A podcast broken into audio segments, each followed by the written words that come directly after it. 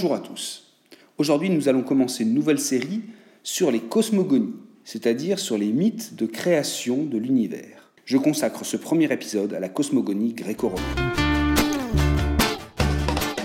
À l'origine est chaos, le chaos, un ensemble indistinct où tout est mélangé. Désormais, les choses vont s'organiser. De chaos naissent quatre dieux Gaïa, la terre, Ereb, les ténèbres des enfers, Nyx, la nuit, et Eros, le désir. Eros joue un rôle important.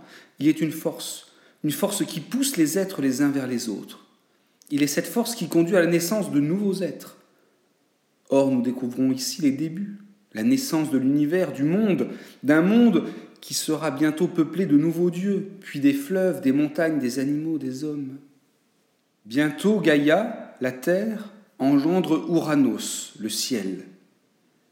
Mais Ouranos est totalement épris de Gaïa. Il ne se sépare jamais d'elle. Il est véritablement collé à elle. Ainsi il la féconde, et de ses amours sont engendrés d'abord les trois cyclopes, puis les terribles hécatonchires, et enfin viennent les douze titans, dont six filles, les titanides. Toutes ces créatures sont les divinités primordiales, c'est-à-dire des dieux très puissants, d'une puissance sauvage, ceux qui précèdent les dieux de l'Olympe, plus civilisés. On peut parler de première génération en quelque sorte. Ouranos craint les hécatonchires, et comme les cyclopes ou les titans, il les enferme au sein même de leur mère, dans le Tartare, un monde souterrain. Voilà que les enfants ne peuvent sortir de Gaïa, car Ouranos ne laisse pas le moindre espace libre entre lui et la terre.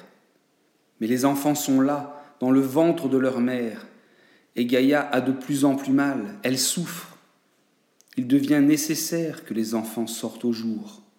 Gaïa, la terre, s'adresse alors à ses enfants et les incite à la révolte, à agir contre ce père qui les empêche de voir le jour. Elle leur dit mes chers enfants, fils d'un père coupable, si vous voulez obéir, nous tirerons vengeance de l'action injurieuse de ce dernier. C'est finalement le titan Chronos qui décide d'aider sa mère. Celle-ci lui donne une faux ou une serpe en airain. Cette serpe a une lame tranchante. Cette lame a été forgée dans les tréfonds de la terre. Avec cette arme, Chronos doit châtrer son père, c'est-à-dire lui couper le sexe. Chronos s'empare de la serpe et attend que Ouranos, son père, étreigne une nouvelle fois sa mère. Il se saisit alors du sexe de son père et le tranche. Ouranos, sous l'effet de la violente douleur qu'il ressent, se sépare brutalement de Gaïa. Et voilà que les enfants peuvent enfin sortir du ventre de leur mère. Mais l'histoire ne s'arrête pas là. Chronos tient dans les mains les chairs ensanglantées de son père. Le sang coule sur Gaïa. Ainsi sont engendrés les géants, mais le sang du Père, le sang d'Ouranos, fait naître d'autres déesses, dont les Érinies, déesses de la vengeance, comme par hasard. Enfin, le sexe tranché d'Ouranos tombe dans l'eau des océans. Et de cette rencontre naît la déesse de l'amour et de la beauté, Aphrodite. Le nom de cette déesse signifie déesse de l'écume.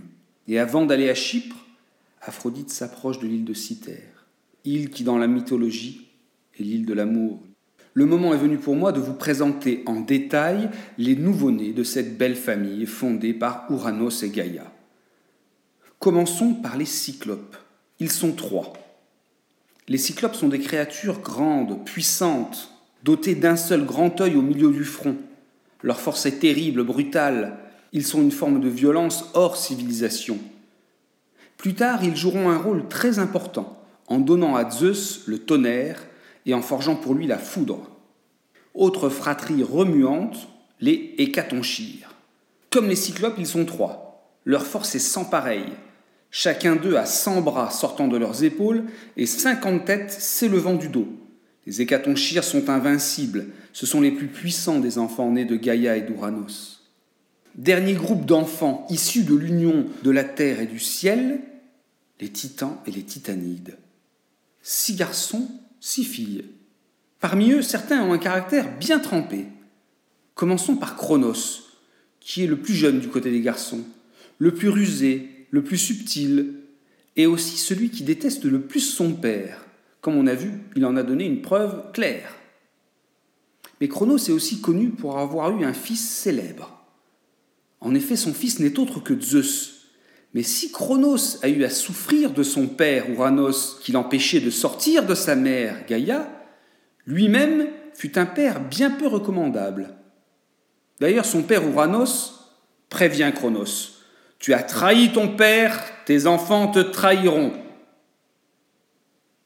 Pour éviter toute trahison, Chronos décide de dévorer ses enfants. Ainsi, à chaque fois que sa femme Rhea, titanide, accouche, il s'empare de l'enfant et le mange.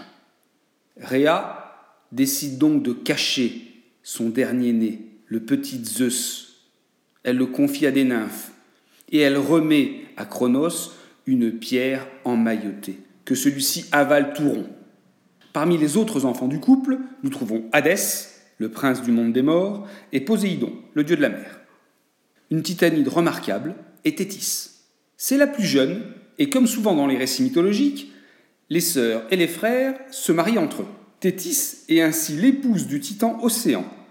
Elle est une déesse marine, déesse de la fécondité marine, et avec son époux, ils sont les parents d'une famille nombreuse, 6000 enfants, parmi lesquels 3000 océanides, des déesses qui protègent les rivières, les lacs, les étangs, et 3000 dieux fleuves. Maintenant que l'univers est créé, vient le temps des dieux et de leurs conflits entre eux, bien avant même la venue des hommes.